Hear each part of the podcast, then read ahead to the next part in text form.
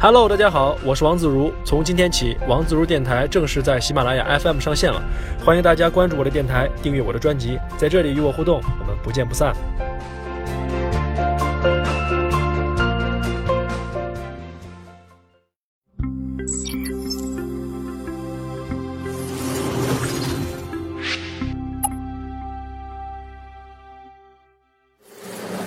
大家好，又是一期科技相对论。其实我相信呢，大家看到科技相对论到现在这个时候，应该明确的感觉到了，我们这个节目呢，就是在讨论科技给我们的生活带来了哪些方方面面的改变，对吧？以及我们这个对这个事情的整体思考是什么？那么其实呢，有一个非常大的领域，科技进步给它带来的影响呢，也是非常之巨大的，非常值得我们来好好盘点。那么它就是竞技体育。首先呢，我们先不说电子竞技这个体育运动本身就是科技进步和时代的产物，哪怕是比较传统的这种对抗类的体育竞技项目，它的科技的这个入侵的程度和改变呢，也已经成为我们不得不接受的一种新常态了 啊。我们今天说很多的例子啊，其实呃你肯定都听过，比如说像这个鲨鱼皮啊，像什么鹰眼技术啊，那肯定也有一些你没听说过的，咱们一会儿来慢慢的讲。那么，由于科技渗透的方方面面真的已经是非常的广了，所以说它很值得我们去细细的盘点一番。总体来说呢，我们把科技入侵体育运动的这个这个方式啊，按照它的目的性差异划分为三种类别。那么我们来分别讨论一下吧。第一类呢，叫做为了保证比赛公平性而产生的科技的入侵。哈，我们在电子竞技那期节目里边曾经说过。啊，竞技体育一个非常重要的特征就是你得能分出输赢来，得能分出高低。而到今天为止，保持竞技公平性的裁判，他毕竟他还是人呐，对吧？那么人虽然说是高级生物，但是我们也不是万能的，对吗？不可能做到绝对的精准和保证公平性。咱们以足球来举个例子吧，说一个普通人接收到一个信号，并且做出反应的时间大概在一百毫秒到两百毫秒之间。那么咱们按照这个上限来算，一百毫秒的话，那么足球射门的保守速度是一百公里每小时。咱们以零点一秒来计算的话，他就走了两米多了。那么这个时候人才开始做反应啊，所以说你明白了，这个罚点球的时候啊，守门员他是必须得提前赌一个预判方向，而不可能等球飞起来之后他再做判断，那就已经太迟了。那你说，作为球员面对足球尚且如此，你说裁判经常老是隔着那么老远，他怎么可能次次的精准判断呢？对吧？那你说这个谁碰着球，呃，这个谁先出的界，这个事儿啊，挺难搞的啊。所以说，足球这种运动啊，向来是非多啊。伟大的马克思曾经说过，人和动物最大的差别就是人类会利用工具啊，所以说人呢就是利用各种工具来解决这个问题的。那么为了解决这个裁判的误判上的这种各种困难和挑战呢，鹰眼系统就被发明出来了。那么鹰眼技术呢，其实从原理上来说，它并不是特别的复杂啊，它其实就是利用多台高速相机啊，同时从各个角度去对准球场。因为高速相机它能每秒钟捕捉的信息量是非常之大的，呃，这个小到几百帧，大到几千帧都有，所以它可以捕捉到任何一个小的细节和小的动作进行精准定位，然后随时把每一个机位的这个捕捉下来信息呢汇总成一个 3D 的坐标，这样子的话就可以以一种立体的视角去还原场上的各种情况。所以当球员挑战鹰眼的时候，我们看到这就把他那个时间点上的空间信息一复原啊，就可以精准的看到那个球落地的位置是在线内还是线外。然后主攻师再把这个信息和这个球飞的轨迹再播出来，我们就就是我们在电视上看到的所谓鹰眼回放。所以说听起来好像挺简单的，没什么不得了的。但是鹰眼系统它的奥义啊，在于它达到了很高的精准度和可靠性。所以现在的鹰眼系统可以做到三毫米的误差，对于人类的各种体育运动来说的话，几乎是不会出任何判断的错误了。只不过啊，这个系统之前它其实生下来的时候啊，并不是干这事儿的。最早呢，它是利用这个鹰眼技术来做这个电视转播的。后来发现这个老误判，对吧？实在没招了，就发现哎，鹰眼这方面有自己的独特的优势，所以说才把它运用到这种辅助裁判系统里边了。现在已经应用的非常广泛了，什么羽毛球啊、啊网球啊、马术啊，甚至斯诺克都有用。而且我们也说了哈，鹰眼它判断落点这种东西啊，它只是把高速相机记录下来信息某一帧截取出来而已。实际上，它可以分析球场上一切的这种物体的运动轨迹，这个本事就让它成为了一个教练的辅助系统，甚至是虚拟回放系统和比赛策略的分析系统等等等等，用处大了去了。你比如说球类比赛里边呢，经常出现球员跑动的距离啊和这种球的落点分布图啊，这些数据结合起来，那价值可是非常之巨大的。你往小了说，可以改进球员的技战术，对吧？你往大了说，它可以发现这个运动的某种潜在规律。啊，类似增加这种公平性的辅助手段呢，其实我们在体育当中用的还是蛮多的。你比如说，像田径里边有这个电子的这种啊监测起跑的仪器啊，它其实就是在起跑器上加了一个压感的 sensor。你枪没响，但这个压力超出了标准，那你就是抢跑，对吧？它的测试的这个精准度还是非常高的。还有比如说像游泳运动员，你到达终点的时候，它那个水池边上啊有一个触碰的区域，谁先碰到，那谁肯定就是第一。那么，尤其像游泳这种非常刺激的项目啊，它经常是差之毫厘，而且有水花做干扰。你光靠前面岸边做一个人肉裁判，这个确实是不那么精准啊。所以这些设备呢，都是去改变竞赛公平性的一些例子。所以说呢，依靠科技来改变人肉判断这个偶然性的问题啊，真的是切中要害。没准一二十年以后，除了球员打架、这个打嘴炮这种事儿，其他可能都得用机器来解决了。但是呢，科技相对论，凡事都有两面性，就像咱打黑八似的，对吧？有些人就喜欢规则带蒙的，大力出奇迹嘛，对吧？有些人呢，他就不爱带蒙的，觉得这事儿不公平。这足球场上呢，引入这种辅助裁判系统的速度还是非常慢的，因为很多人认为足球裁判的误判就是这个游戏的魅力之一。你试想一下，六六年如果要是有了鹰眼，那那个球门线的悬案就不可能出现了，对吧？可能这几十年球迷们就少了一个永恒的话题。但是我个人呢是并不太同意这种观点的啊，那就我就属于打黑八不爱带蒙的那一类人，因为比如说围棋运动，对吧？它是没有任何误判性的这种可能性的，但是这个游运动也依然充满悬念，对吗？足球我认为它最根本的魅力还是来源于这种球员之间的这种技战术对抗，误判的特色呢，顶多是在一个不完美的前提之下成了这一个独特的魅力而已，但是你千万别把它喧宾夺主的来取代运动本身的核心魅力，我觉得这是不对的。那么，科技对于体育的入侵的第二个作用，就是保障运动员的安全。其实严格来说呢，每一种运动几乎都会产生运动损伤。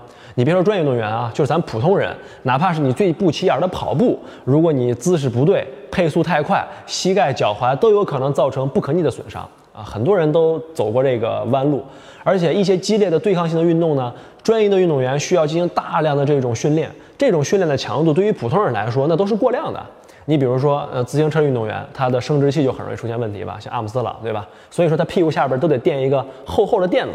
你再比如说像足篮排这个三大运动，那跑跳非常多，膝盖呀这个跟腱部位都非常容易出问题，尤其是身体结构异于常人的这个这个天赋异禀的人，像姚明，对吧？身材太高了，像这个心脏啊、膝盖啊、脚啊都非常大的压力。所以，为了保护运动员的腿呢，或者这些下肢哈，这个专业的球鞋都有很强的减震和支撑的作用。你比如说小时候，我们人人都希望拥有一双气垫的篮球鞋，对吧？它的减震效果就比传统篮球鞋要好很多。这个气垫当年那就是高科技啊！你这个技术含量不够的话，穿两天这个气垫就破了。你买国产的是不是有这种体验，对吧？那姚明不管他是代言耐克还是代言锐步，他穿的鞋那全都是看起来有点笨的、有点蠢的那种高帮鞋，为的就是达到他保护脚踝的作用。你像他一一年受伤了之后，左脚甚至还穿过一段时间的铁鞋。你说点不那么科技的例子啊，比如说像举重，那他上场之前不有个缸子吗？对吧？他得搓搓拍两下是吧？那个叫什么？那叫滑石粉，化学成分呢叫做水合硅酸镁，它具有这个润滑性啊、抗粘呐、吸附力强等等这些特点。它主要解决什么问题呢？就是防止你手上出汗，然后增加你的手和器材之间的摩擦力，来保证安全。曾几何时啊，这种东西那也是科技入侵体育的一种印证。那几十年以前也是高科技，对吧？所以没准哈，咱们再往几十年以后看，今天看到鹰眼那都弱爆了。你别看很多人都看球，但是里边很多细节呢，可能未必所有人都知道。你比如说球员受伤的时候啊，有的时候队医啪冲上去，拿个像杀虫剂似的东西，呲狂喷一顿，对吧？喷完了该干啥干啥，又进场踢球去了。他喷那什么东西你知道吗？那个东西叫做冷冻喷雾，它的主要成分呢叫做一氯乙烷。由于这个它的沸点只有十二度左右，所以它在罐子里边经过高压之后变成液体，一喷出来立马就气化。然后这个过程当中呢，它会快速大走带走周围空气里边的热量，然后你这个冷冻的去冷冻皮肤表面，达到一种什么呢？暂时麻醉的效果啊。所以说呢，你看着它站起来了，其实不是真的治好了啊，而是暂时它不疼了。所以严格意义上来说，如果他继续下场踢球的话，甚至有加剧受伤的危险。这个东西呢，在临床医学上叫做冷冻麻醉。只不过咱们这小罐子呢，是这种冷冻麻醉的一种啊实践形式。这种东西应急用呢还可以，但是医疗体育这个上面很多的创新呢，其实都体现在这个运动医学和运动损伤康复学上边。是的，还真有这两个学科，就专门受伤了之后怎么康复的。美国在这方面呢是独步全球，所以你看我们很多国宝级运动员受伤了之后，不都是跑到美国去疗伤吗？哎，我就是不告诉你他是谁，你自己猜去吧。哈。所以这个东西呢太专业，咱们不展开讲啊，它属于医学的范畴，咱搞电子数码的也搞不懂。但是我说这话是什么意思呢？主要是想讲啊，我们国家在保护运动员方面，这个文化是有问题的，它是各种道德绑架和网络暴力。啊，咱们的口号是动不动就是轻伤不下火线，带伤还要上阵，这点跟美国 NBA 很像。但美国人这么干呢，是有他们国家这个所谓的英雄个人主义文化有关系。那我们国家这么干呢，是所谓的集体荣誉感。你比如说这个女排原来的扛把子赵蕊蕊，对吧？她可以说这个人本来没问题，但是活生生练废的。零四年本来就已经出现疲劳性骨裂，结果依然高强度训练，结果训练场上就骨折了。恢复一百四十天之后带伤上阵，可预见的没多久又骨折了，这次几乎就毁了他的职业生涯。所以说，这个在中国的竞技圈叫什么？叫从严从难，从实战出发，叫做大运动量训练。所以所谓的叫做三从一大的精神，实际上是非常落后的一种思想。就算是你不受伤，这种过度的训练其实是无异于去提高所谓的这个竞技成绩的。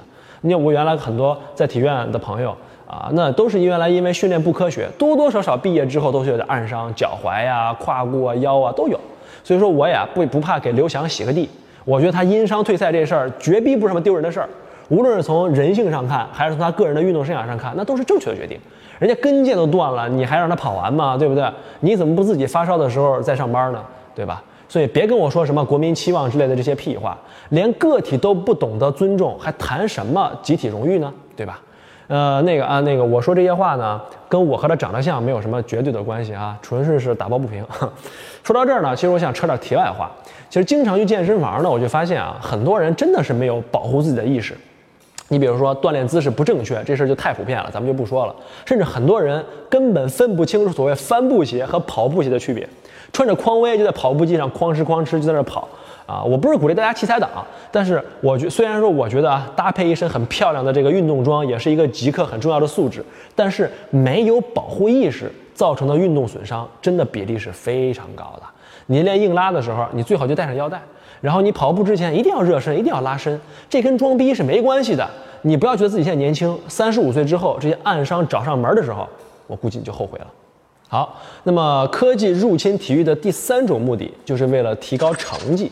说白了哈，就是借助这些科技上的创新，来让人类更加接近于自身的极限。在这个目标之前呢，哪怕是微小的提升，它都是值得巨大投入的。比如说这个田径项目哈，算是比较传统的了吧，但是它的装备也绝对不原始。耐克一二年的时候研发出来一种新的运动服，这种衣服呢最大的特性就是可以减少跑步时候带来的风阻。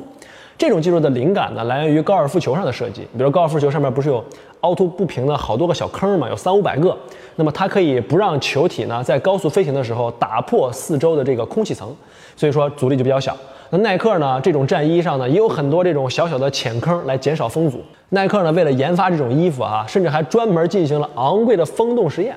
你能想象这有多变态吗？时速两百多公里的高尔夫球，你减少风阻也就算了，我还可以理解，对吧？你一个时速四十公里的百米跑，也要用这样的技术啊？那这种衣服啊，能够提高多少成绩呢？顶尖高手可以提升零点零二秒的成绩，啊！不过这玩意儿呢，如果你要是玩过了，那可就是过犹不及，不好玩了。那比如一个经典的案例，那就是鲨鱼皮。两千年的悉尼奥运会上，澳大利亚那个大脚丫子索普啊，横空出世，一个人扫了三枚金牌，对吧？他是在菲尔普斯之前特别出名的一个运动员。和他同时出名的还有这个叫做 Fast Skin 的游泳衣啊，俗称鲨鱼皮，这就是专业的这个游泳装备品牌 Speedo 发明的一个产品。可以说那个时候啊，你穿了鲨鱼皮未必能赢，但如果你不穿鲨鱼皮，你是肯定赢不了。所以说你看到了吗？这个游泳衣啊，已经强大到可以决定运动员生死的地步了。这个鲨鱼皮，它这个技术成分可以说是非常之丰富啊，可以罗列出一大堆黑科技啊，是而且是集各种谈资噱头于一身。比如像什么非渗透性材料、超伸展纤维、呃 V V 字形的仿生褶皱，还有这个超声波粘合技术等等等等。咱就随便挑一个来讲吧，就这个超声波粘合技术。讲通俗一点哈，就是用超声波把材料贴到一块儿。你要是想把一堆高分子材料拼起来，还要最大降低它的水阻系数。那你要是用针缝，那肯定是不行。用化学粘合的话呢，你还需要做大量的实验去找到这个粘合剂，可能粘合了之后呢，也不是特别牢固。所以相比之下，利用超声波加热粘合的方式呢，就合理很多。这种方法呢，有几个特点：第一，就是它的热源呢和鲨鱼皮的这种材料，它不需要物理接触啊，这样的话材料呢就不会因为这个受热而遭到损伤。那么它的一大特点就是粘合完了之后啊，没有任何的缝隙，看上去就好像是一块从来没有分离过的材料，特别牛。所以你这么一看的话呢，这个奥特曼背后的这个衣服还得用拉链的，简直就弱爆了，你知道吧？所以这样的一件衣服售价人民币四千到八千元不等，而且它只能穿六次，每次穿衣服还得需要四十分钟，然后还得有两个人伺候着你穿。所以这是因为啊，这个鲨鱼皮特别紧，紧到了你必须要用手指一寸一寸的把这个衣服往上搓啊，其实是相当于是硬生生的把这个运动员捆绑成了最适合水下游泳的这么一个形态。那国际泳联后来之所以禁止鲨鱼皮，那就是因为它对运动员的影这个成绩的影响实在是太大。你比如说，一个运动员没穿鲨鱼皮的时候，他上报的成绩是多少多少多少，对吧？结果比赛了之后呢，穿了鲨鱼皮，直接可以提升八秒之多。那就是因为这个鲨鱼皮，它既降低了水下的阻力，同时还能够增加人体的浮力啊！而且这个产品它本身迭代的速度也非常快，每迭代一次，运动员的成绩整体就会有一上升一大截。可以说，鲨鱼皮从两千年问世到零九年，整整疯狂了十年的时间。这期间的世界纪录啊，被破掉简直就像切瓜砍菜一样，特别简单。你上网查一查，现在绝大多数的这个游泳的世界纪录依然是零九年创造的，因为零九年之后，国际泳联就把它给禁掉了，对吧？所以说，终结了这个鲨鱼皮的时代。像零九年那一年的这个罗马世锦赛，堪称是鲨鱼皮时代里边最后的一次狂欢，一届比赛破了四十三个世界纪录，不可想象。所以，我们现在回看鲨鱼皮的时代，恐怕你不觉得它会特别辉煌，因为高科技泳衣喧宾夺主之后，泳衣就可以说是变相成为了兴奋剂，与人类挑战自我、更高、更更高、更快、更强的这种竞技精神呢，其实是背道而驰的。而且这东西啊，忒贵，更加不利于运动的公平性。你比如像游泳、高尔夫、网球这种东西，本身它是有很强的阶级属性的，你国家不富裕，没有经济基础，你长期搞不下去。啊，你你，而且你这个上升到国家层面的时候，这些都是高富帅国家玩的好的。你看，你什么时候看到非洲在这些项目上特别好呢？都是没戏，对吧？这个跟国家本身的贫富差距和整体物质水准，它是有非常紧密的联系的。而一件衣服八千块，而且只能穿六次，你要让非洲人干这事儿，那肯定不行。你只能让这个竞技体育变成一个炫富的比赛。好了，我们讲了体育的公平性、安全性和这个竞技的成绩各个方面。我们发现了，基本上体育运动算是躲不开技术入侵了啊，确实躲不开。但是呢，我还故意漏了一个没说，什么呢？我们以上讲的这些东西啊，还都是把它当做一项体育运动去讲的。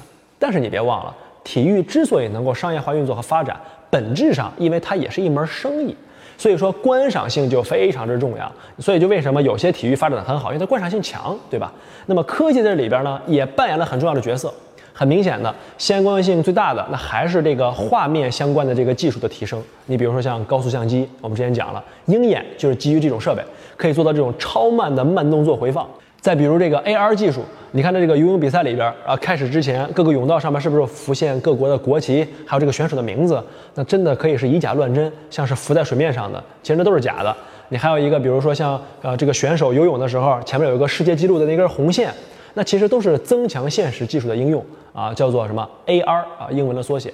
你再比如啊，各种成熟的联赛，像 NBA 这样的，经常比赛的时候给你抛很多这个角度刁钻的数据，让你觉得这场比赛是很特殊的。你比如说，这是二十八年以来啊第一次有人得四十分的同时，篮板和盖帽同时超过六个，等等等等，这个特别绕口这种数据，并且呢，这个人还在三十二岁之上，这种都是大数据的沉淀和挖掘出来的结果。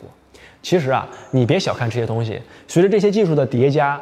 电视上看比赛的体验，那种视觉的品质感，真的是要比现场好很多啊！你可以看鹰眼，对吧？你还可以看慢动作回放，还有各个机位的来回切换。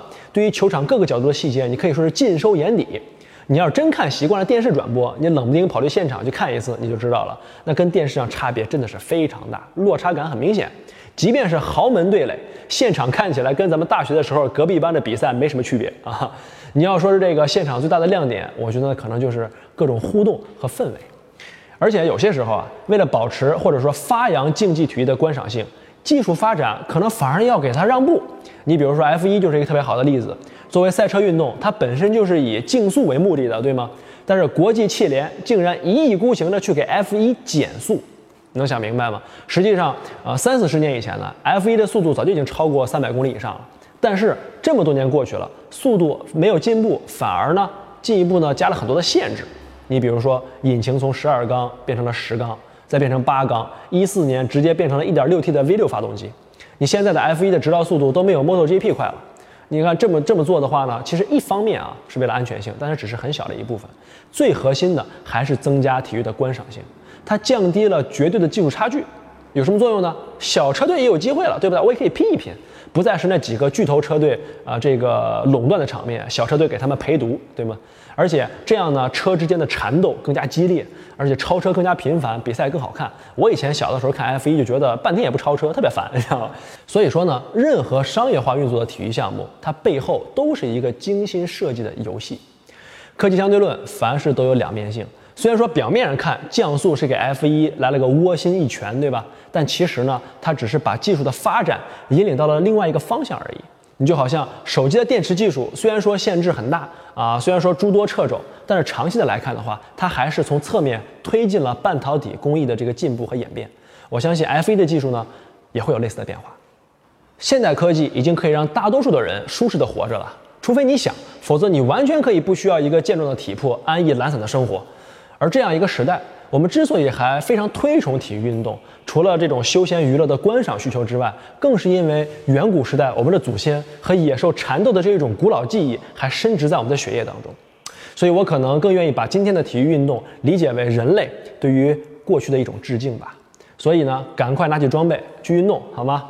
今天的科技相对论呢就到这儿了。更多内容呢，欢迎大家登录我们的官方网站 zero.com，也不要忘了去微信上关注我们的官方订阅号。